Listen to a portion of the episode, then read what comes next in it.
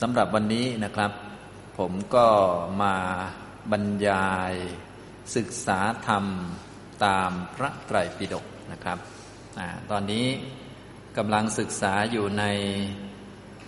คำพีมัชฌิมนิกาย อุปริปันธาตสลายตนะวิพังคสูตรนะครับ ในพระสูตรนี้ก็แสดงหลักธรรมหลายประการด้วยกันนะแต่ที่สำคัญก็คือ การอาศัยสิ่งหนึ่งละอีกสิ่งหนึ่งนะทีนี้ตามชื่อสูตรสัลายตนะวิพัง ก็เกี่ยวเนื่องกับเรื่องการแจกแจงอายตนะหกนะก็เลยเชื่อมโยงไปเรื่อยๆ เชื่อมโยงไปเรื่องอายตนะหกนะตั้งแต่อายตนะภายในหกภายนอกหกวิญญาณกายหกผัสสะหก มโนปวิจารคือวิตกและวิจารในสิบแปดสัตตปทะคือทางดำเนินไปของสัตว์สามสิบหกนะดำเนินไปตามวัตตะนี่สิบแปดวิวัตตะสิบแปดนะก็ต้องอาศัยสิบแปดละสิบแปดนะอาศัยวิวัตตะละวัตตะนะทีนี้ อาศัยอันไหนละอันไหน พระพุทธเจ้าก็แจกแจงโดยละเอียดเลยทีเดียว ถ้าสูงสุดเลยก็คืออาศัยอุเบกขาเนี่ยที่เป็นเอกตะเป็นสภาวะเดียว อาศัยอารมณ์เดียวนี่ละอุเบกขาที่หลายสภาวะ อาศัยอารมณ์หลายอย่างนะอย่างนี้ ถ้าเอาให้สูงกว่านั้นแบบละให้หมดเลย ก็อาศัยอัตตมยตา อาศัยสภาวะที่ไม่มีตัณหาก็คือนิพพาน คือวิปัสสนาที่พาออกจากวัฏสงสารนะที่เป็นวุฒานะคามินีวิปัสสนา ก็คือโคตรภูเนี่ยได้ชื่อวิปัสสนาเหมือนกัน ยังไม่ชื่อว่าเป็นมรรคแต่ว่าเป็นวิปัสสนาที่พาออกก็คือมีพระนิพพานเป็นอารมณ์ นะอย่างนี้เรียกว่าอาศัยอตัมมยตานะส่วนคำแปลแต่ละคำก็ได้บอกความหมายไปแล้วนะฉะนั้นในคำบาลีเนี่ยก็จะมีทั้งคำแปลทั้งความหมายนะถ้าจะให้ชัดก็ต้องใส่สภาวะมาเลย ระบุจะจักมาเลยนะอย่างเช่นตัมมยตา ภาวะที่สำเร็จมาจากสิ่งนั้นนะสิ่งที่ถูกปัจจัยสร้างปรุงแต่งได้ก็พวกสังกตธรรม พวกขันห้า พวกนี้ถูกอะไรสร้างก็คือถูกตัณหาสร้างขึ้นมานะตัณหาก็ได้เลยได้ชื่อว่าเป็นผู้สร้างนะเป็นผู้สร้างบ้านสร้างเรือน เป็นตัมมยตา ภาวะที่ไม่มีตัณหาไม่ใช่ตัณหานะอะตัมมยตาก็คือนิพพานนั่นแหละนะภาวะที่ไม่มีตัณหา ตัวที่มีนิพพานเป็นอารมณ์ตอนแรกเป็นตัวพาออกจริง ๆ เลย ก็คือโคตรภูยาน นะซึ่งเป็นวิปัสสนาที่เรียกว่า วุฒานะคามินีวิปัสสนาอย่างนี้นะครับ อันนี้ก็คืออาศัยอันนี้ละอันนี้ไปเรื่อยๆ จนถึงละได้จริงด้วยมรรคนะตอนนี้พูดไม่ถึงมรรคนะ จริงๆ ถ้าเอาเต็มที่ก็เวลาเราพูดเรื่องละกิเลสเราก็อะมีมรรคเกิดขึ้นละกิเลส ตอนนี้กำลังพูดถึงที่อาศัยเขานะมรรคเหมือนกับมันเกิดแล้วเนาะ ทีนี้อาศัยอะไรมันค่อยเป็นค่อยไปตามลำดับนะตอนนี้ก็เลยพูดมาถึงยอดของประสูตรนี้ก็คือเรื่องของโคตรตรภูยานมีนิพพานเป็นอารมณ์ก็จริง ๆ พูดแค่นี้ก็จบแล้วเพราะโคตรตรภูเสร็จก็มรรคผลก็ต่อเนื่องกันอยู่แล้วนะแต่ว่าท่านพูดเท่านี้นะก็ถือว่าโอเคแล้วสมบูรณ์แล้วนะครับ อย่างนี้ ต่อไปท่านก็ได้พูดถึงสติปัฏฐานสามที่ พระพุทธเจ้าได้ทรงใช้สอย ทรงเสพคุ้นทำความคุ้นเคย จึงได้เป็นสัสดาผู้สมควรสอนหมู่คณะนะสติปัฏฐานสามมีอะไรบ้างนะครับ อย่างที่หนึ่งก็คือ พระองค์นี้เป็นผู้มีสติสัมปชัญญะดี เสพสติปัฏฐานข้อนี้สติปัฏฐานข้อที่หนึ่งอยู่เสมอก็คือ เวลาพระองค์แสดงธรรมเนี่ยพวกสาวกนี่ไม่ เชื่อฟังไม่ตั้งใจรับรู้ประพฤติล่วงละเมิดคำสอนนะพระองค์ก็ไม่ยินดีไม่ได้เสวยความแช่มชื่น แต่ก็ไม่มีอะไรมารั่วรดจิตใจได้ ไม่มีโทสะเข้ามา รั่วรดจิตใจนะพระองค์มีสติสัมปชัญญะอยู่ สติสัมปชัญญะที่อยู่ในอาการแบบนี้ สมควรทำให้พระองค์เป็นศาสดาสอนหมู่คณะ ก็เป็นสติปัฏฐานที่หนึ่งสติปัฏฐานที่สองก็คือ เมื่อพระองค์ไปแสดงธรรมก็แบ่งคนเป็นสองกลุ่มในวงหรือว่าสมาคมนั้น กลุ่มที่หนึ่งก็ไม่ตั้งใจฟัง ไม่ตั้งใจรับรู้ไม่เงี่ยโสดสดับ ประพฤติล่วงละเมิดคำสอน พวกที่สองก็ตั้งใจรับฟังเงี่ยโสดสดบเงี่ยสวดสดับนะตั้งใจใฝ่รู้ ไม่ประพฤติล่วงละเมิดคำสอนนะพระองค์ก็ไม่มีความยินดี ไม่ได้สวยความช่มชื่นใจ จะว่าไม่บินดีก็ไม่ใช่ จะว่าไม่ได้เสวยความแช่มชื่นใจก็ไม่ใช่ พระองค์เว้นจากทั้งสองส่วนเลย ก็คือทั้งความยินดี ทั้งความไม่ยินดี พระองค์มีอุเบกขา ซึ่งแน่นอน พระองค์เป็นพระอรหันต์ก็เป็นลักษณะฉลังคุเบกขา ก็คือเป็นอุเบกขาที่มาทางทวารทั้งหกนะไม่ว่าจะเห็นจะได้ยินจะรับรู้เรื่องใด ๆ ก็ไม่ยินดีไม่ยินร้าย นะจะว่ายินดีก็ไม่ใช่ จะว่าไม่ยินดีก็ไม่ใช่ก้าวล่วงไปเลยนะมีสติสัมปชัญญะสมบูรณ์ อันนี้ก็เป็นสติปัฏฐานที่สองสติปัฏฐานที่สามก็คือพระองค์แสดงธรรมแล้ว สาวกทั้งหลายก็ตั้งใจฟังฟังด้วยดี เงี่ยโสดสดับตั้งใจที่จะรู้ทั่วถึงไม่ประพฤติล่วงคำสอน ตั้งใจปฏิบัติตามอย่างสมบูรณ์เลยทีเดียวนะ พระองค์ก็มีความยินดี ได้เสวยความแช่มชื่นเบิกบานใจ แต่ไม่มีกิเลสอะไรมารั่วรดจิตใจของพระองค์ได้นะก็ไม่มีราคะเข้ามาในจิตใจ แต่พระองค์ยินดีนะยินดีสาธุการอนุโมทนาสาธุสาธุอยู่นะพระองค์เสวยความแช่มชื่นเบิกบานใจ แต่ว่าไม่มีกิเลสมารั่วรดนะพระองค์ก็มีสติสัมปชัญญะอยู่ อันนี้ก็ เป็นสติปัฏฐานที่สามที่พระพุทธเจ้าได้เสพเสวยใช้สอยเป็นผู้สมควรที่จะ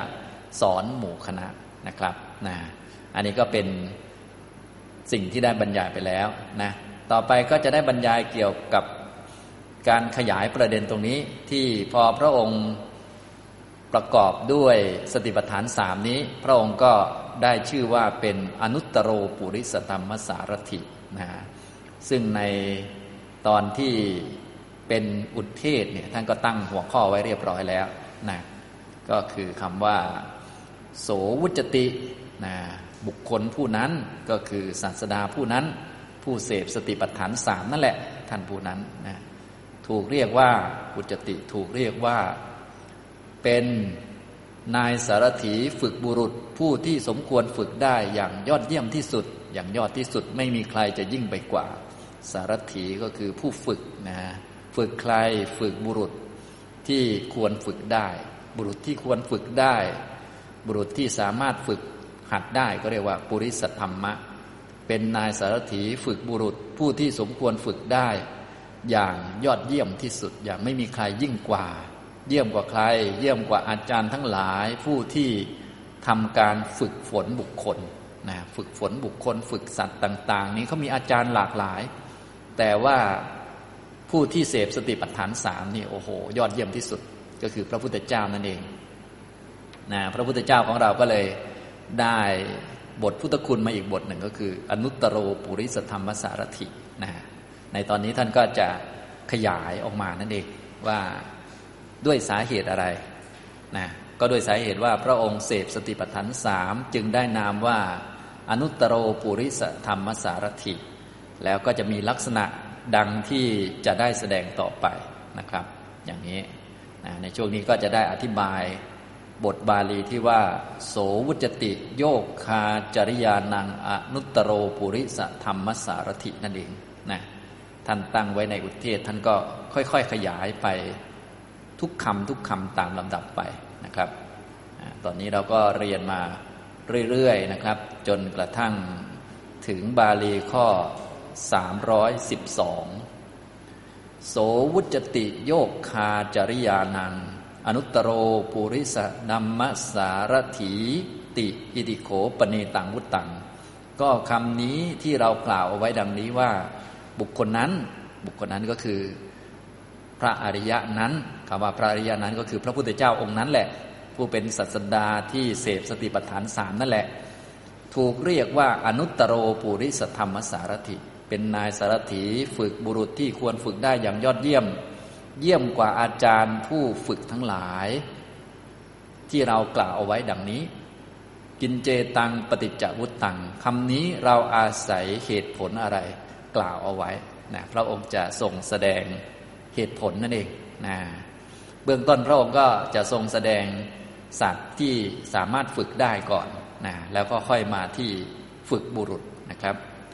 หัตถิดมเกนะพิกเว หัตถิดัมโม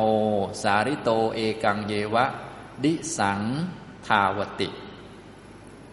ดูก่อนภิกษุทั้งหลาย หัตถิดัมโมนะก็คือช้างที่สมควรฝึกได้ ช้างที่เก่งๆนะเป็นช้างอาชันในเป็นช้างที่คนสามารถที่จะฝึกให้เรียนรู้ได้อย่างรวดเร็วได้ไว อันคนฝึกม้าทำการฝึกเรียบร้อยแล้ว สาริโตก็คือทำการฝึกเรียบร้อยแล้วนะตัวช้างที่สมควรฝึกได้ อันนายหัตถาจารย์ผู้ฝึกช้าง หัตถิดัมเกนะ หัตถิธรรมกะก็คือคนฝึกช้าง ฝึกเรียบร้อยแล้ว ย่อมสามารถให้วิ่งไปโดยทิศเดียวเท่านั้น ทาวตินะให้วิ่งไปโดยทิศเดียวนะเวลาให้ช้างวิ่งเนี่ยมันจะวิ่งไปทางทิศเดียวเท่านั้น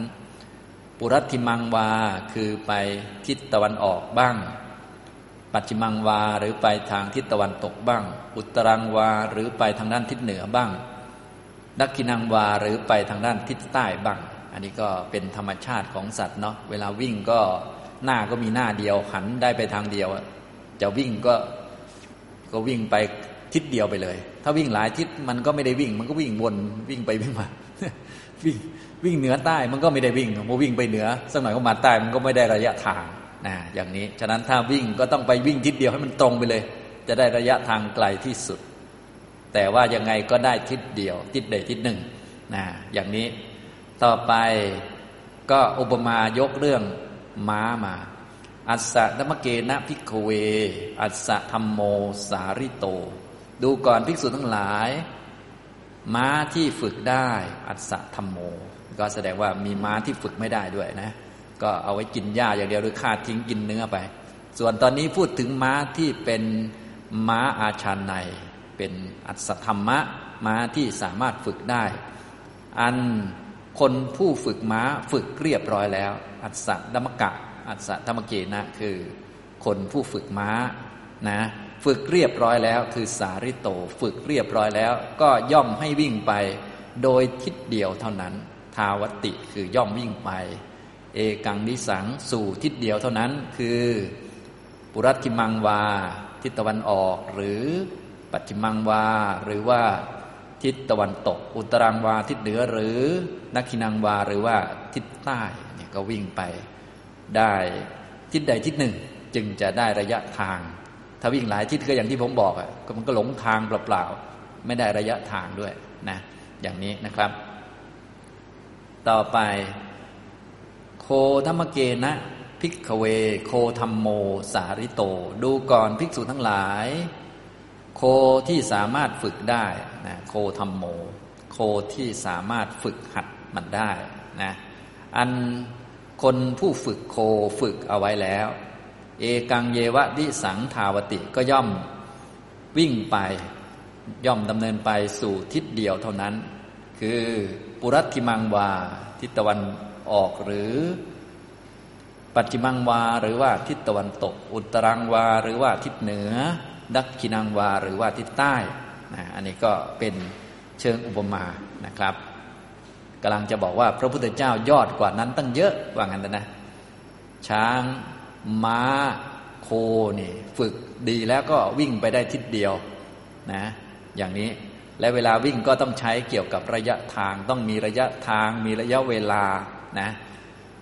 แต่ว่า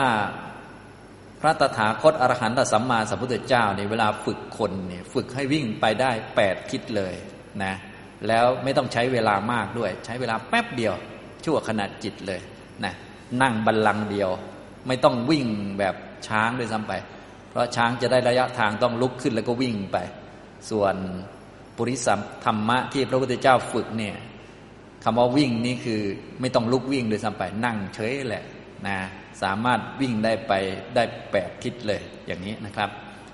ตถาคเตนะหิพิกเวอรหัตตา สัมมาสัมพุทเทนะ ปุริสธรรมโมสาริโต ดูก่อนภิกษุทั้งหลาย ปุริสธรรมะ บุรุษที่สามารถฝึกได้ อัน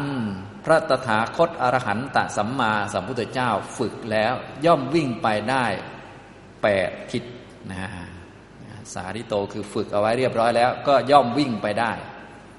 อัฏฐวิสาจำนวนแปดทิศนะนี้ปุริสธรรมะบุรุษที่สามารถฝึกได้นะครับนะก็บุรุษที่ฝึกไม่ได้ก็ตัดออกนะฆ่าทิ้งไป ส่วนคนไหนที่ฝึกได้ และฝึกได้อย่างยอดเยี่ยมด้วยและดีที่สุดด้วย ก็เมื่อฝึกแล้วก็สามารถวิ่งไปได้แปดทิศนะคำว่าวิ่งไปได้แปดทิศในที่นี้ ท่านก็ยกคุณธรรมหรือว่า วิโมกชั้นสูงขึ้นมาแสดงเป็นแปดอย่างก็คือแสดงเป็นแปดทิศนะแสดงเป็นวิโมกแปดอันนี้แสดงวิโมกแปดนะครับหลายท่านอาจจะเคยได้ยินเรื่องวิโมกแปดอยู่บ่อยๆนะท่านใดเคยได้ยินแล้วก็เหมือนเรียนซ้ำบางท่านก็เคยได้ยินแต่ความหมายก็จำไม่ได้ทักทีว่าเป็นยังไง วิโมกแปดก็คือ ภาวะที่พ้นจากข้าศึกศัตรูคือกิเลส นะวิโมกขาแปลว่าพ้นพ้นไปจากกิเลสพ้นไปจากอำนาจของพวกนิวรณ์ทีนี้จะพ้นได้จิตก็ต้องไปยินดี ไปเพลิดเพลินอยู่กับอีกสิ่งหนึ่งนะอย่างนี้ ถ้าแบบสูงสุดก็คือจิตไปยินดีในนิพพานเนี่ยจะพ้นจากสิ่งทั้งปวง อย่างนี้นั่นเองนะครับนะดังนั้นคำว่าพ้นพ้นนี่ไม่ใช่อยู่เฉยๆก็พ้นนะต้องอาศัยอันใดอันหนึ่ง จึงจะพ้นอาศัยโดยความเป็นอารมณ์ สิ่งที่อาศัยโดยความเป็นอารมณ์ และพ้นจริงก็คือ อารมณ์เป็นนิพพานนี้ผลทุกอย่าง แต่ว่าถ้าอารมณ์เป็นอารมณ์กรรมฐานต่าง ๆ มันก็จะพ้นเป็นระดับเป็นชั้น เป็นขั้นเป็นตอนไปอะไรก็ว่าไป นี่คือความหมายของคำว่า วิโมกนะครับนะฉะนั้นลักษณะของวิโมกก็คือพ้นนะพ้นจากปัจจณีกธรรมก็คือธรรมะที่เป็นข้าศึกทั้งหลายนะครับข้าศึกพื้นๆก็คือพวกนิวรณ์กิเลสต่าง ๆ สูงสุดก็คือพวก ธาตุขันนี่แหละ พวกโลกนี่แหละนะอย่างนี้นะครับ ท่านก็จะแสดงไปตามลำดับวิโมกแปดนะซึ่งแน่นอนวิโมกสูงสุดก็คือนิพพานคือนิโรธาสมาบัตินั่นแหละ แต่ว่าในทางพุทธศาสนาถ้าใครที่ฝึกโดยสมบูรณ์ก็จะได้ครบหมดเลยนะถ้าใครไม่สมบูรณ์ก็ได้บางส่วนก็ว่ากันไปนะในที่นี้ท่านกล่าวถึงปุริสธรรมะที่พระพุทธเจ้าเนี่ยฝึก ก็เรียกว่าได้ครบหมดเลยนะได้ครบ ทั้งวิโมกแปดเลยนะครับวิโมกแปดนี้ก็เป็นความหลุดพ้นชั้นสูง ต้องอาศัยกำลังสมาธิระดับอรูปสมบัติ แล้วก็อาศัยกำลังวิปัสสนาระดับพระอนาคามีหรือพระอรหันต์จึงจะทำได้นะครับวิโมกแปดเนี่ยนะเรียกว่าก็ยกคนชั้นสูงสุดมาพูดนั่นแหละ พอยกคนชั้นสูงสุดแล้วคนพื้นๆก็ไม่ต้องพูดแล้วประมาณนะทำนองนี้นะครับ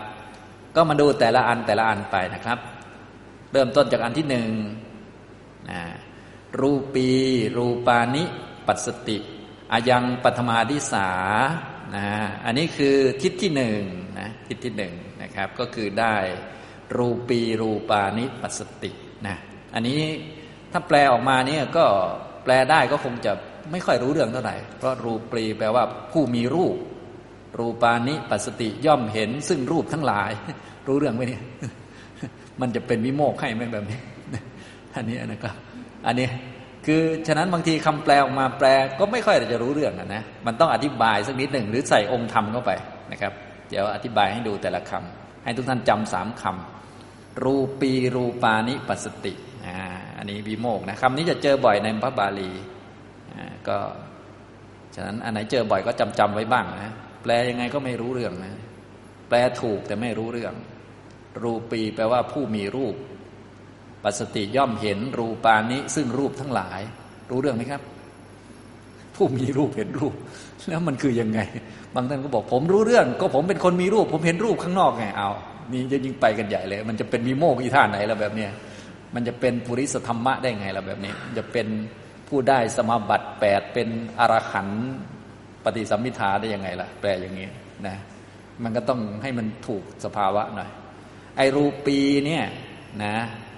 คำว่ารูปในที่นี้รูปะเนี่ยรูปะ รูปในที่นี้หมายถึงรูปฌานนะรูปฌานรูปฌานชั้นสูงที่สุดก็คือฌานสี่นะครับ รูปฌานรูปีคำว่ารูปีก็คือมีรูปฌานมีรูปฌานได้รูปฌานนั่นเองนะก็คือได้รูปฌานนะได้รูปฌาน นะครับ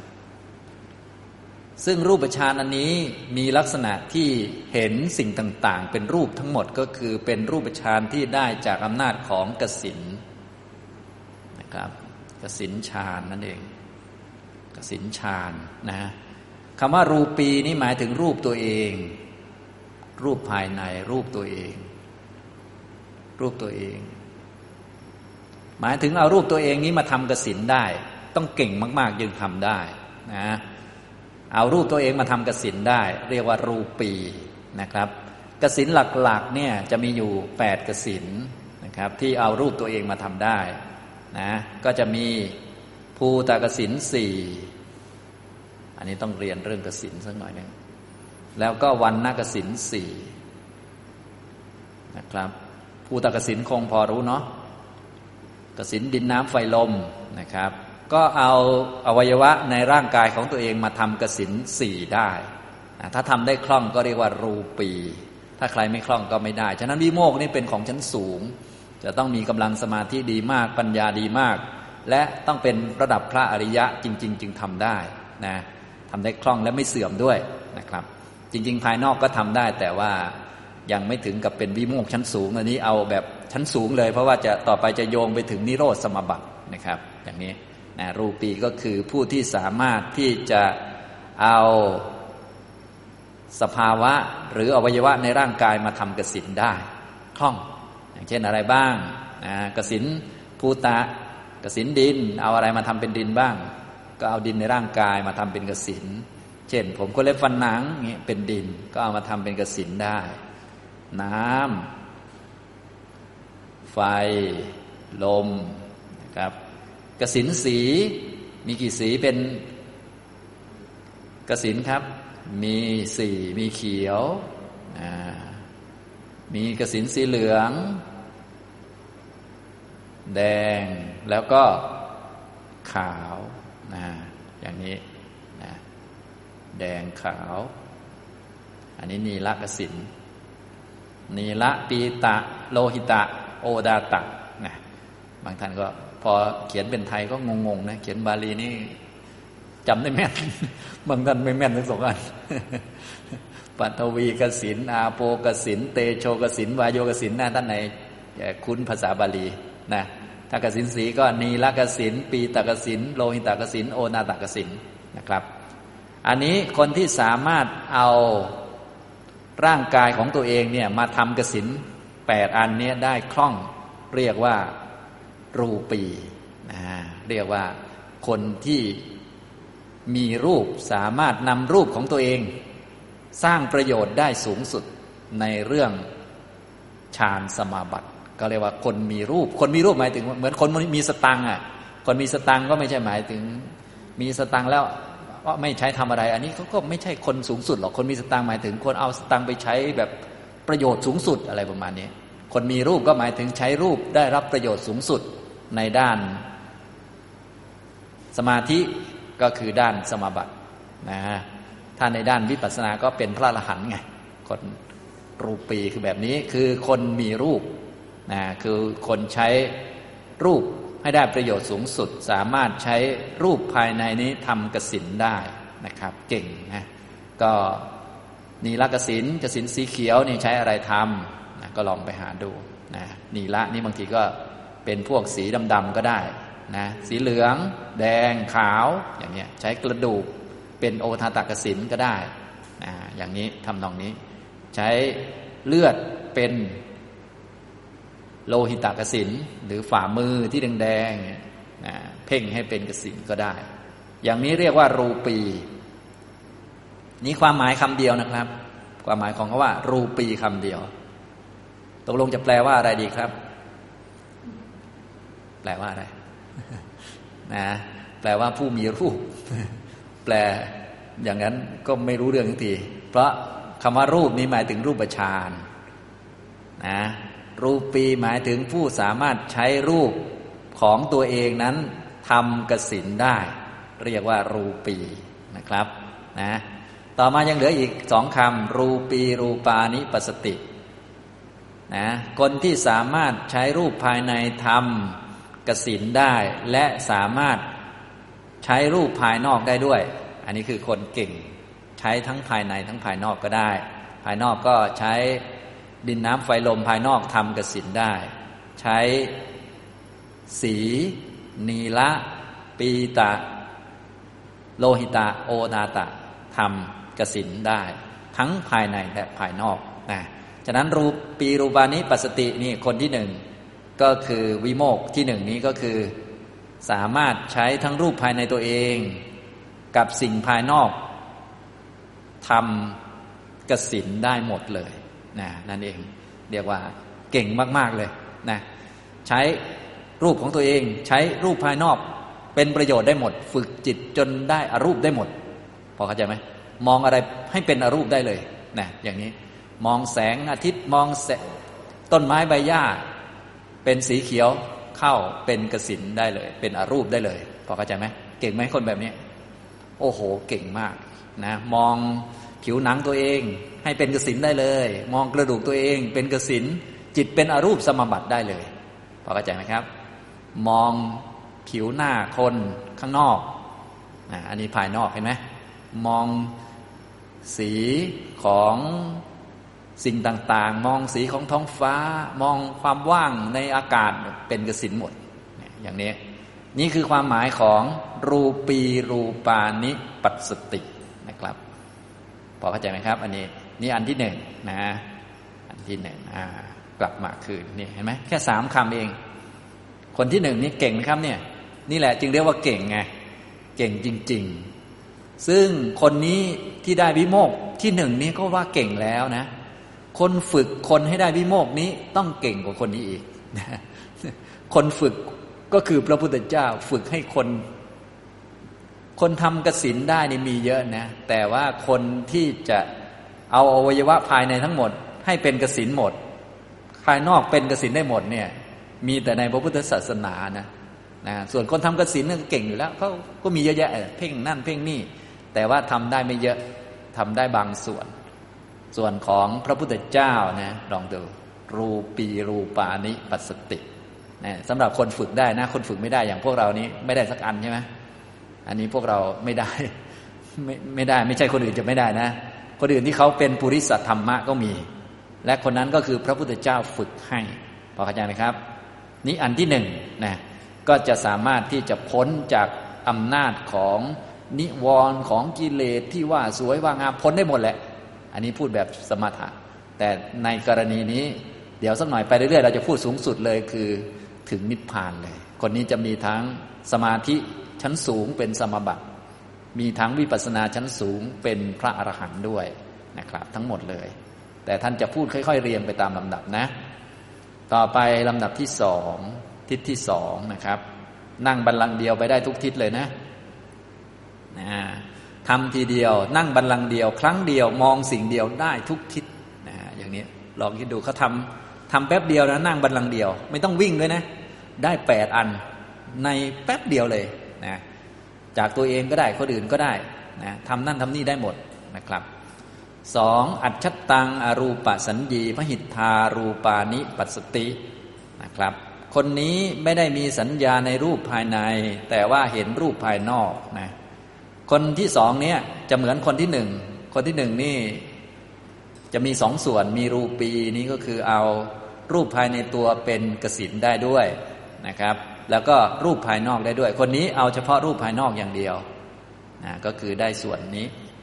แต่ว่าไม่ได้มีสัญญาในรูปภายในนะอัจฉตังอรูปสัญญีแปลว่าไม่ได้มีสัญญาในรูปภายในนะ คำว่ามีสัญญาในรูปภายในก็คือ เอารูปภายในตัวเอง ร่างกายของตัวเองนี่เป็นกสินก็คือคำว่ารูปีนั่นแหละ แต่คนนี้ไม่มีรูปี คนนี้ก็เป็นอรูปสัญญีอรูปสัญญีก็ถ้าเป็นคำบาลีอรูปสัญญี บางคนก็จะไปแปลว่า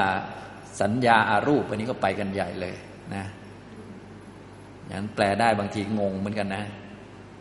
อัดชัดตังนี้คือภายในตัวเองของตัวเอง อรูปสัญญีนะครับ นี่คือส่วนที่หนึ่งคนนี้ไม่มีไม่มีส่วนนี้ คนที่สองไม่มีส่วนนี้ คนที่หนึ่งมีส่วนนี้ด้วยนะ คนที่หนึ่งมีทั้งสองส่วน คนที่สองมีส่วนเดียว คนที่สองนี้อรูปสัญญีก็มาจากวันณรูปสัญญีนะรูปสัญญีเนี่ยก็คือรูปสัญญาหรือกสินนั่นเองนะ ราะกสินก็คือสัญญาชนิดหนึ่งนะครับนะสัญญาที่เอารูปภายในตัวเองมาเป็นกสินเป็นอารมณ์ของสมาธิ คนนี้ไม่ได้ทำอย่างนี้ทำอย่างนี้ไม่ได้หรือไม่คล่องทำได้แต่ข้างนอกนะครับนี่อันที่สองนะอย่างนี้ทำกสินได้เฉพาะข้างนอก ไม่ได้เอาอวัยวะภายในของตัวเองมาทำกสินอันนี้แบบที่สองนะครับ นี่คือทิศที่สอง ต่อไปทิศที่สามนะครับ สุพันตเววะอธิมุตโตโหติเนี่ยทิศที่สามก็คือเป็นผู้น้อมไปในสิ่งที่สวยๆงามๆนะน้อมจิตไปแนบอยู่กับของสวยๆงามๆนะของสวยๆงามๆในกสินเนี่ยก็คือวันนากสินนะครับวันนากสินเนี่ยจะเป็นของสวยๆงามๆนะวันนากสินสี่นะ เขียนให้ครบเมื่อกี้ก็เขียนไปแล้วนี่วันนกสินวันนกสินสี่วันนกสินสี่นะครับ ก็มีนีละกสินนะครับ ปีตะกสิน โลหิตะกสิน แล้วก็โอทาตะกสินกสินสีที่เป็นวันนกสินเนี่ยนะครับ ถ้าทำให้มีลักษณะที่สวยงามบริสุทธิ์นะครับ สวยงาม ดีงามหรือบริสุทธิ์นะครับนะอันนี้จะเป็นสิ่งสวยงามนะครับ แต่สวยงามไม่ได้เป็นกิเลสนะ หมายถึงว่านีละนี่มันเป็นของดีงามละเอียดบริสุทธิ์ เอาเฉพาะอันที่บริสุทธิ์มา ปีตะก็เอาเฉพาะอันที่บริสุทธิ์มา โลหิตะก็ เอาที่อันดีบริสุทธิ์มา โอทาตะก็เอาอันที่บริสุทธิ์ดีมานะอย่างนี้ทำนองนี้นะครับ เอาสีนั่นแหละมา แต่เอาสีที่บริสุทธิ์มานะครับคำว่ากสินเนี่ยแปลว่าเป็นสิ่งที่ครอบไปทั้งหมดด้วยสามารถแห่งอารมณ์กสินกสินะนี่ยแปลว่าอารมณ์นั่นแหละ แต่ว่า เป็นสิ่งที่เป็นอารมณ์ทั้งหมดของจิตนะจิตเนี่ย กสินเนี่ยแปลว่าทั้งหมดนะแต่ทั้งหมดด้วยสามารถอารมณ์ ก็คือว่ามีแต่เขียวอย่างเดียวหมด มีแต่เหลืองอย่างเดียวหมด มีแต่แดงอย่างเดียวหมด มีแต่ขาวอย่างเดียวหมด อย่างนี้ทำนองนี้ อันนี้ก็เลยต้องใช้สัญญาช่วยเยอะหน่อยนะครับ อย่างนี้นี่คือวันนักสินสี่ที่มีลักษณะสวยงามและบริสุทธิ์ เมื่อจิตน้อมไปทางนี้นะจิตไปอยู่กับกสินพวกนี้ก็ เข้าสมบัติไปนะอย่างนี้เรียกว่า น้อมไปในทางสวยงาม สุพันตเววะอธิมุตโตโหติเป็นผู้น้อมจิตไปในสิ่งสวยงามนะแบบที่สามแล้วนะครับ ฉะนั้นหนึ่งสองสามทั้งหมดแล้วก็ไล่ไปเรื่อยๆนี่จะเป็นวิโมก หรือความหลุดพ้นในลักษณะที่เกิดจากการฝึกจิตให้เป็นแบบสมบัติ นะให้แบบเป็นแบบสมบัติประเภทที่ทำกับกสินเป็นหลักนะครับนะอย่างนี้การกสินก็มีความสำคัญเยอะเหมือนกันนะ อันนี้นะครับ ต่อไปลำดับที่สี่ก็จะเป็นฝ่ายอารูปสมบัติและสัพพโสรูปสัญญานางสมติกมา เพราะการก้าวล่วง รูปสัญญาโดยประการทั้งปวง ปฏิฆะสัญญานางอัดถังขมา เพราะความดับไปของปฏิฆะสัญญานะ ก้าวล่วงรูปสัญญานะครับนะเพราะพวกกสินเนี่ยยังเป็นรูปสัญญาอยู่กสินก็คือสัญญานั่นแหละ แต่ว่าเป็นสัญญาของรูป บางทีเอารูปภายในมา ก็เป็นรูปี บางทีเอารูปภายนอกมาก็เป็นรูปานิปัสสตินะครับ บางทีเอาแต่วันนักสินที่บริสุทธิ์สวยงามมาก็เป็นสุพันตเววะอธิมุตโตพอเข้าใจไหมนะแค่นั้นแหละ นะบางท่านโอ้ทำไมยากแท้นะก็ศัพท์ของท่านบางทีต้องไปเรียนของท่านนิดหนึ่งนะ อันนี้นะครับนะก้าวล่วงรูปสัญญาโดยประการทั้งปวง แล้วก็เพราะความดับไปแห่งปฏิฆาสัญญา ปฏิฆาสัญญาก็คือสัญญาที่เกิดจากการกระทบกันของอายตนะ ตากระทบรูป หูกระทบเสียง จมูกกระทบกลิ่น ลิ้นกระทบรสกายกระทบกับสัมผัส พวกนี้ดับไปคือไม่มี ไม่มีการกระทบทาง ประสาททั้งห้านะไม่มีสัญญาพวกนี้เกิดขึ้น นานัตตสัญญานังอมนสิการาไม่กระทำไว้ในใจ ซึ่งนานัตตสัญญา ไม่มีสัญญาหลากหลาย สัญญาในรูป สัญญาในเสียง สัญญาในกลิ่น สัญญาในรสสัญญาในโผฏฐะสัญญาในสิ่งนั้นสิ่งนี้ที่หลากหลายไม่มีไม่ใส่ใจ ใส่ใจอยู่แต่อันนี้อนันโตอากาโส อากาศคือช่องว่างไม่มีที่สุดดังนี้ อากาสานัญจายตนางอุปสัมปัชชะวิหรติเนี่ยจิตก็เข้าถึงอากาสานัญจายตนะอยู่นะจิตก็อยู่นะอากาสานัญจายตนะก็เป็นสัญญาชนิดหนึ่ง เมื่อใส่ใจนี้บ่อยๆ ก็จะเข้าถึงสัญญานี้ สัญญานี้กับจิตผสมกัน สัมปยุตกันรวมกันก็เป็นอากาสานัญจายตนะ นะสมาบัติร่วมกันอยู่อย่างนี้นะครับนะอยู่ด้วยการใส่ใจว่าอนันโตอากาโสเป็นเบื้องต้น แล้วก็เกิดสัญญาชนิดนี้ขึ้นมานะครับ อากาสานัญจายตนะเป็นต้นเนี่ยพวกนี้เป็นสัญญาทั้งนั้นแหละ จริง ๆ แล้วก็สัญญามาตั้งแต่สมบัติด้านรูปแล้วก็เป็นรูปเป็นสัญญาตรงนั้นแหละ ก็คือจิตกับสัญญามันรวมกันอยู่นั่นแหละสรุปแล้วนะครับ อย่างนี้ตอนนี้ก็เป็นอรูปสัญญาไป เป็นอากาสานัญจายตนะสัญญาเป็นทิศที่สี่ต่อไปสัมปโสอากาสานัญจายตนังสมติกมะ เพราะการก้าวล่วงอากาสานัญจายตนะนะอันนี้ก็คือเลยอากาสานัญจายตนะไปนะครับจะเลยอากาสานัญจายตนะก็ต้องหาสัญญาใหม่มาใส่ ก็จะเกิดสัญญาใหม่ก็ใส่ใจว่าอนันตังวิญญาณัง วิญญาณไม่มีที่สุดนะก็เริ่มต้นก็รู้ความว่าง ความว่างไม่มีที่สุด อันนั้นก็คือสัญญานั่นแหละนะต่อมาก็รู้จิตที่รู้ความว่างไม่มีที่สุดนั้น อย่างนี้ก็เป็นอนันตังวิญญาณัง เอาความว่างออกไปนะเพ่งหรือใส่ใจที่ตัวรู้ความว่าง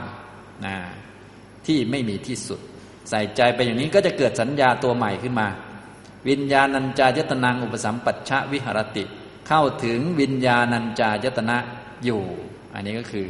วิญญาณไม่มีที่สุดนะมีแต่จิต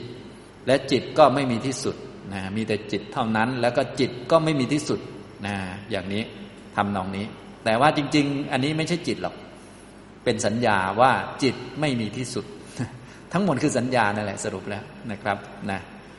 สัญญา มันเปลี่ยนสัญญาเฉยๆแหละสรุปนะครับ ต่อไปนี่แหละเป็นทิศที่ห้านะครับ ต่อไปทิศที่หกนะไล่ไปเรื่อยๆ ทิศที่หกและสัมปโส วิญญาณัญจายตนังสมติกมะก้าวล่วงแล้ว ซึ่งวิญญาณัญจายตนะนะอันนี้ เคยดูวิญญาณไม่มีที่สุดแล้วนะก็เลยอันนี้ไปนะเลยวิญญาณไม่มีที่สุดเลิกดู วิญญาณไม่มีที่สุดใส่ใจว่า อะไรอะไรสักนิดหนึ่งก็ไม่มีนะใส่ใจ เพราะว่าแต่เดิมมีแต่ความว่าง และก็จะมีความว่างได้ต้องมีจิตที่รู้ความว่าง เพิกความว่างไปก็เหลือจิตนะเพิกจิตไปก็ไม่เหลืออะไรนะเพราะจริง ๆ ว่างๆก็ดูเหมือนไม่มีอะไรอยู่แล้ว แต่ลึกๆมันก็ต้องมีตัวรู้ความว่างมันจึงมีความว่าง ดูตัวจิตที่รู้ความว่างที่ไม่มีที่สุด พอ เพิกออกไปหรือว่าไม่ใส่ใจจิตตัวนั้นแล้วไปใส่ใจว่า เอ๊ะมันก็ไม่มีอะไรนะอย่างนี้นะพอเอาจิตตัวรู้ออกไปมันก็ไม่มีอะไร ใส่ใจอย่างนี้ก็เข้าถึงภาวะใหม่ขึ้นมา เรียกว่า อากินจัญญาจตนังอุปสัมปัชชะวิหรติ เข้าถึงอากินจัญญาจตนะอยู่ อากินจัญญาจตนะก็คือ สัญญาอีกชนิดหนึ่งเหมือนกัน ก็คือสัญญาว่าอะไรอะไรสักนิดหนึ่งก็ไม่มีนั่นเอง เพราะว่าไม่มีทั้งความว่าง ไม่มีทั้งตัวรู้ความว่าง จริง ๆ ความว่างก็คือสัญญา ตัวรู้ความว่างก็คือสัญญาเดิม ไม่มีทั้งสองตัวก็เป็นสัญญาอีกตัวใหม่นั่นแหละสรุปแล้วนะครับทำนองนี้นะ อันนี้คือทิศที่หกนะครับนะต่อไปทิศที่เจ็ดนะทิศที่เจ็ดอันนี้นั่งบันลังเดียวก็ได้หมดเลยนะเนี่ยนะ ยังไม่ได้ลุกวิ่งไปไหนเลย นั่งบันลังเดียว ซึ่งผู้ที่ฝึกให้ได้อย่างนี้คือพระพุทธเจ้าให้ชำนาญและไม่เสื่อมด้วย ถ้าเป็นภายนอกเราฟังฟังดู เอ๊ะเหมือนพวกภายนอกก็ทำได้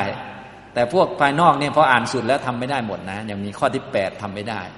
และทำได้แต่อันต้นๆนี้ก็ไม่ถึงว่าเก่งไงเพราะว่ามันเสื่อมได้ไงถ้าเสื่อมได้มันก็ไม่ถือว่าเก่ง ต้องทำแบบไม่เสื่อมต้องทำได้สุดได้ด้วย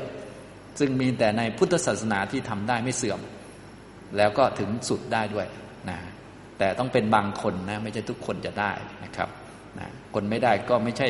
ไม่ใช่จะมีปัญหาอะไร แต่ว่าถ้าฝึกแบบสูงสุดแล้วจะได้แบบนี้นั่นเองผู้ไม่ได้ก็มี แต่ว่าถ้าเป็นปุริสธรรมะ แบบผู้ที่ควรฝึกได้อย่างยอดที่สุดเนี่ยแล้วพระพุทธเจ้าฝึกเนี่ยก็จะได้ถึงขนาดนี้เลยลำดับที่เจ็ดสัพพโสอากินจัญญายตนังสมติกมะก้าวล่วงแล้วซึ่ง อากินจัญญาจตนะนะอะไรอะไรสักนิดหนึ่งก็ไม่มีนะ ที่ว่าอะไรอะไรสักนิดหนึ่งมันก็ไม่มี มันก็แสดงว่าต้องมีอยู่ แต่ว่ามันก็ไม่มี เพราะมันไม่มีอะไร ที่ว่าไม่มีอะไร มันก็ต้องมีอยู่ เพราะว่ามันมันมีว่าไม่มีอะไรนั่นแหละมันก็ต้องมี แต่ว่าจะมีอะไรล่ะ มันก็ไม่มีจะว่าไม่มีมันก็ต้องมีอะไรสักอย่าง เพราะว่ามันมันมีอยู่มันมีอันไม่มีนั่นแหละ ฟังดูงงงงดีไหมครับ เรางงนั่นแหละแต่ว่าอันนี้เป็นสภาวะชั้นสูง ส่วนพวกเรานี่งงก็ตามตัวหนังสือเฉยๆนะ ถ้าอยากรู้ว่าเป็นยังไงก็ทำเอาเองก็แล้วกัน ถ้าอยากจะรู้นะ อันนี้เป็นภาวะอย่างนี้จริง ๆนะครับนะเป็นอย่างเนี้ยงงงเหมือนที่เราฟังแล้วงงงนี่แหละคล้ายๆอย่างนี้นะแต่เป็นภาวะที่เขารู้สึกด้วยใจของเขา จริง ๆ เป็นภาวะสัญญาชนิดหนึ่ง นะพอก้าวล่วงอันนี้มันก็จะเกิดสัญญาตัวใหม่ขึ้นมา ก็คือ เนวสัญญานาสัญญาจตนางอุปสัมปัชชวิหรติ ที่ว่าอุปสัมปัชชวิหรติก็คือจิตกับสัญญามันรวมกันอยู่มันแนบอยู่ด้วยกัน ตอนแรกมันไม่คล่องเราก็ทำบ่อยๆพอทำบ่อยๆมันก็คล่องแนบสนิทกันอยู่ด้วยกันคล่องนะด้วยอำนาจอาเสวนะทำบ่อยๆก็เข้าถึงเนวสัญญานาสัญญาจตนะ คือ มีสัญญาก็ไม่ใช่ ไม่มีสัญญาก็ไม่ใช่อยู่นะสัญญานี้ก็เป็นแค่ตัวแทนเฉยๆก็มีเวทนาก็ไม่ใช่ ไม่มีเวทนาก็ไม่ใช่ เฉยๆก็ไม่ใช่ ก็มันเหมือนจะเฉย เหมือนจะไม่เฉย เหมือนมีจิต รู้ก็ไม่ใช่ ไม่รู้ก็ไม่ใช่นะจะบอกว่าไม่รู้มันก็รู้อยู่ จะบอกว่ารู้มันก็ไม่รู้ว่ารู้อะไร จะบอกว่าไม่รู้อะไร มันก็รู้อยู่ว่าไม่รู้อะไรนั่นแหละ มันเลยจะบอกว่ารู้ก็ไม่ใช่ หรือไม่รู้ก็ไม่ใช่ เนวะวิญญาณาวิญญาณเดตนังนะอย่างนี้ แต่ว่าอันนี้ท่านใช้ชื่อเป็นตัวแทนก็คือสัญญานะครับ เพื่อให้เห็นชัดว่าแท้ที่จริงที่ปฏิบัติผ่านมาทั้งหมดนี่เป็นเรื่องของสัญญาหมดเลยนะครับนะอย่างนี้นะนี้เป็นทิศที่เจ็ดนะครับ ต่อไปก็ดับสัญญาตัวนี้คือสัญญาตัวนี้ไม่เกิดนะเห็นไหม ผู้ที่จะทำได้ก็เลยเป็นพระอริยเจ้าในพระพุทธศาสนาเท่านั้น เป็นพระอนาคามี หรือพระอรหันต์ส่วนใหญ่ก็เป็นพระอรหันต์แล้วก็ได้ชำนาญทางสมบัติด้วยทำนานทางวิปัสสนาด้วย ทิฏฐิแปดสัพมโสเนวสัญญานาสัญญายตนังสมติกมะก้าวล่วงแล้วซึ่ง เนวสัญญานาสัญญาจตนะโดยประการทั้งปวง สัญญาเวทยิตานิโรธัง อุปสัมปัชชะวิหรติเข้าถึงความไม่เกิดหรือความไม่มี แห่งสัญญาและก็เวทนานะสัญญาและเวทนาไม่เกิด ภาวะนี้ก็คือนิพพานนั่นเองนะไม่มีสัญญาไม่มีเวทนาเกิด ไม่มีจิตเกิด ไม่มีนามธรรมเกิดนะแต่ว่า ก็จะไม่เหมือนนิพพานชนิดที่เป็นอนุปาทาปรินิพพานอย่างสมบูรณ์ เพราะว่ายังเหลือรูปนะแต่ก็จะไม่เหมือนคนตาย เพราะว่ารูปนั้นยังมีรูปที่เกิดจากกรรมเหลืออยู่ คนตายรูปที่เกิดจากกรรมไม่เหลือ คนนี้มีรูปที่เกิดจากกรรมเหลือ มีไออุ่นอยู่ แต่ไม่มีลมหายใจ และไม่มีจิตนะเกือบเหมือนคนตายแต่ไม่เหมือนนะอย่างนี้นะครับนะก็นี่เป็นทิศที่แปดนะครับ ทิศที่แปดนะอันนี้ทำนองนี้ นี้ในทางพุทธศาสนาเนี่ยทำได้หมดเลย ถ้าเป็นปุริสธรรมะนะผู้ที่ฝึกให้ทำได้อย่างนี้คือพระพุทธเจ้านั่นเองท่านจึงสรุปว่าตถาคเตนะพิกเว อรหัตตา สัมมาสัมพุทเทนะ ปุริสธรรมโม สาริโต ดูก่อนภิกษุทั้งหลาย บุรุษที่สมควรฝึกได้ นะปุริสธรรมโม บุรุษที่สมควรฝึกได้ บุรุษที่สามารถฝึกได้ อันตถาคตอรหันตสัมมาสัมพุทธเจ้าฝึกแล้วนะสาริโตคือฝึกดีแล้วนะฝึกจนเป็นพระอรหันต์และได้ฌานได้อภิญญาที่สมบูรณ์แล้ว โดยเฉพาะที่ท่านบอกเอาไว้นะตั้งแต่ต้นก็คือฌานสมาบัติที่มาจากกสิน นะอย่างนี้พวกวิโมกนี่จะเป็นฌานสมาบัติที่มาจากกสินนะฉะนั้นกสินนี่จะเด่นสำหรับคนที่ต้องการสมาธิที่สมบูรณ์ ได้อภิญญาต่างๆ ได้เข้าสมาบัติละเอียดละเอียดนะแล้วก็เข้านิโรธสมาบัติเนี่ยจะเด่นนะอย่างนี้นะครับ แต่ว่าไม่จำเป็นต้องได้ทุกคนนะ อันนี้ในแบบที่ว่าใครสามารถฝึกได้ก็จะได้อันนี้นะนี่คือ สาริโตแปลว่าฝึกเอาไว้แล้ว บุรุษที่สมควรฝึกได้ ผู้ที่สามารถฝึกได้ อันพระตถาคตอรหันตสัมมาสัมพุทธเจ้า ฝึกแล้ว อิมาอัฏฐดิสาภาวติ ย่อมวิ่งไปได้แปดทิศเหล่านี้นะยังไม่ได้วิ่งเลยคือนั่งอยู่บันลังเดียวก็ไปได้แปดทิศแบบนี้แปดแบบเหล่านี้ นั่งแล้วก็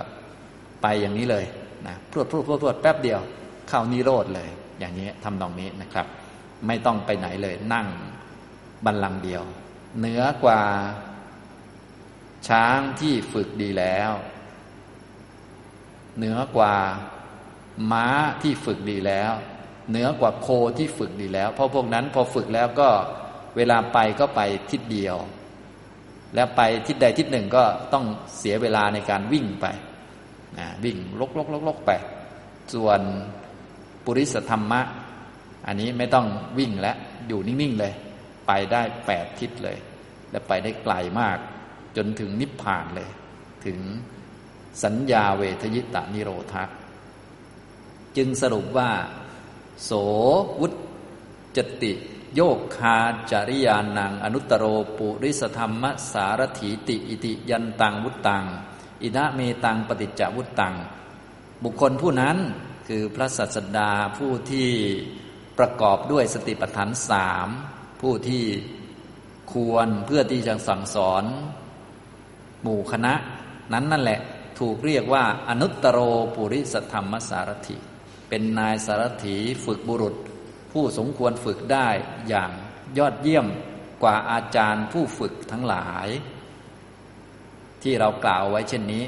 เราอาศัยเหตุอย่างนี้แหละกล่าวเอาไว้แล้ว อาศัยเหตุอย่างนี้นะ ที่พระองค์เรียกว่า อนุตตรโรปุริสธรรมสารถิเนี่ยที่เป็นพุทธคุณพุทธคุณที่มีพุทธคุณอยู่เก้าบทเนี่ยนะก็อนุตตรโรปุริสธรรมสารถินี้ก็อยู่บทที่หกใช่ไหมนะเรียงถูกไหมเนี่ยส่วนใหญ่พวกเราท่องได้อยู่แล้ว แต่ให้เรียงบทบางทีงงเหมือนกันนะมีพุทธคุณเก้าบทนะมีอนุตตรโรปุริสธรรมสารถินี่ อยู่ลำดับที่หกนะพุทธคุณเก้านะบทที่หนึ่งก็คืออรหังใช่ไหมอรหังสองสัมมาสัมพุทโธ ก็อย่าลืมไปดูความหมายนะเมื่อกี้ พระสูตรนี้บอกความหมายของอนุตตรโรปุริสธรรมสารถินะส่วนสูตรไหนที่บอกความหมายของอรหังก็ไปค่อย ๆ เรียนไป อรหังนี้ก็มีห้าความหมายนะครับ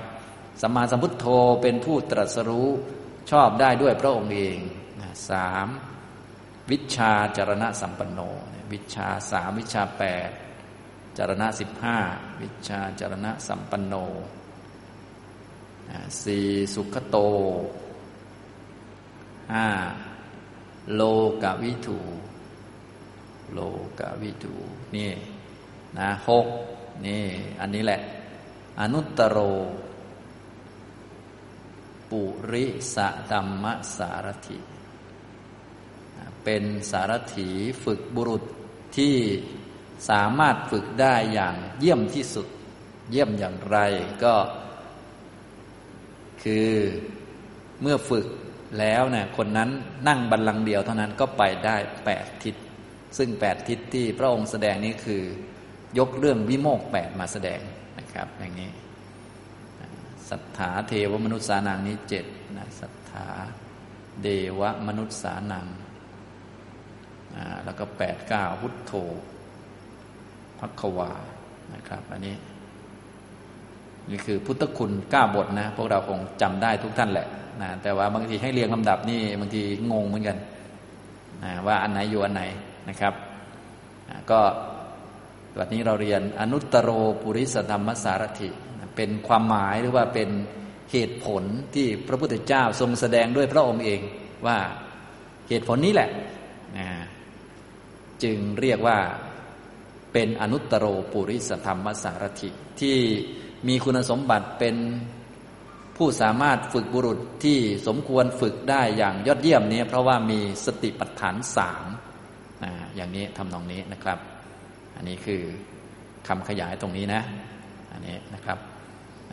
อันนี้ถึงตรงนี้นะอิดามโวจะพระควา พระผู้มีพระภาคครั้นได้ตรัสพระสูตรนี้จบลงเรียบร้อยแล้ว อัตตมนาเตภิกขู ภาสิตัง อภินันดุง อิติอภินันทุนติก็คือ อภินันทุงอิตินะครับตรงนี้ อภินันทุง บวกกับอิติอิติดังนี้แลเป็น จบพระสูตร เมื่อพระผู้มีพระภาคได้ตรัสพระสูตรนี้จบลงแล้ว ภิกษุทั้งหลายเหล่านั้นต่างก็มีใจยินดี อัตตมนาเนี่ยคือมีใจยินดี มีใจเป็นของตนคือจิตใจมีความชื่นชมยินดีเบิกบานนะอภินันทุงนะส่วนใหญ่ก็นิยมแปลว่าเพลิดเพลิน แต่จริง ๆ หมายถึงยอมรับนะยอมรับแล้วก็อนุโมทนา ก็คือเห็นจริงตามนั้น ชัดเจนตามนั้น ตรงตามที่พระพุทธเจ้า แสดงไว้ทุกประการไม่มีอะไรคัดค้านได้นะตรงตามหลักสัจธรรมทุกประการทุกอย่างนะยอมรับนะถ้าแปลอย่างที่หนึ่งก็แปลว่ายอมรับ แปลอย่างที่สองแปลว่า อนุโมทนาคือพลอยยินดีนะได้รับเทศนาที่ถูกต้องจะได้กำหนดจดจำไว้ ต่อไปนะส่วนใหญ่ก็จะนิยมแปลว่าเพลิดเพลินเพลิดเพลินก็พอได้อยู่แต่ความหมายมันไม่ค่อยไม่ค่อยจะได้เรื่องเท่าไหร่นะอันนี้นะครับภิกษุทั้งหลายเหล่านั้นต่างก็ยอมรับพระภาสิทธิ์ของพระผู้มีพระภาคเพราะยินดีท่านก็ยินดีไปแล้วนี่นะอัตมนาไปแล้ว ท่านก็ยอมรับยอมรับเสร็จท่านว่าพากันจำไว้ใหญ่เลย พากันทรงจำไว้นะมาสวดท่องสาธยายกันจนกระทั่งมาสังคยนาเทียบกันอะไรกันแบบ คือ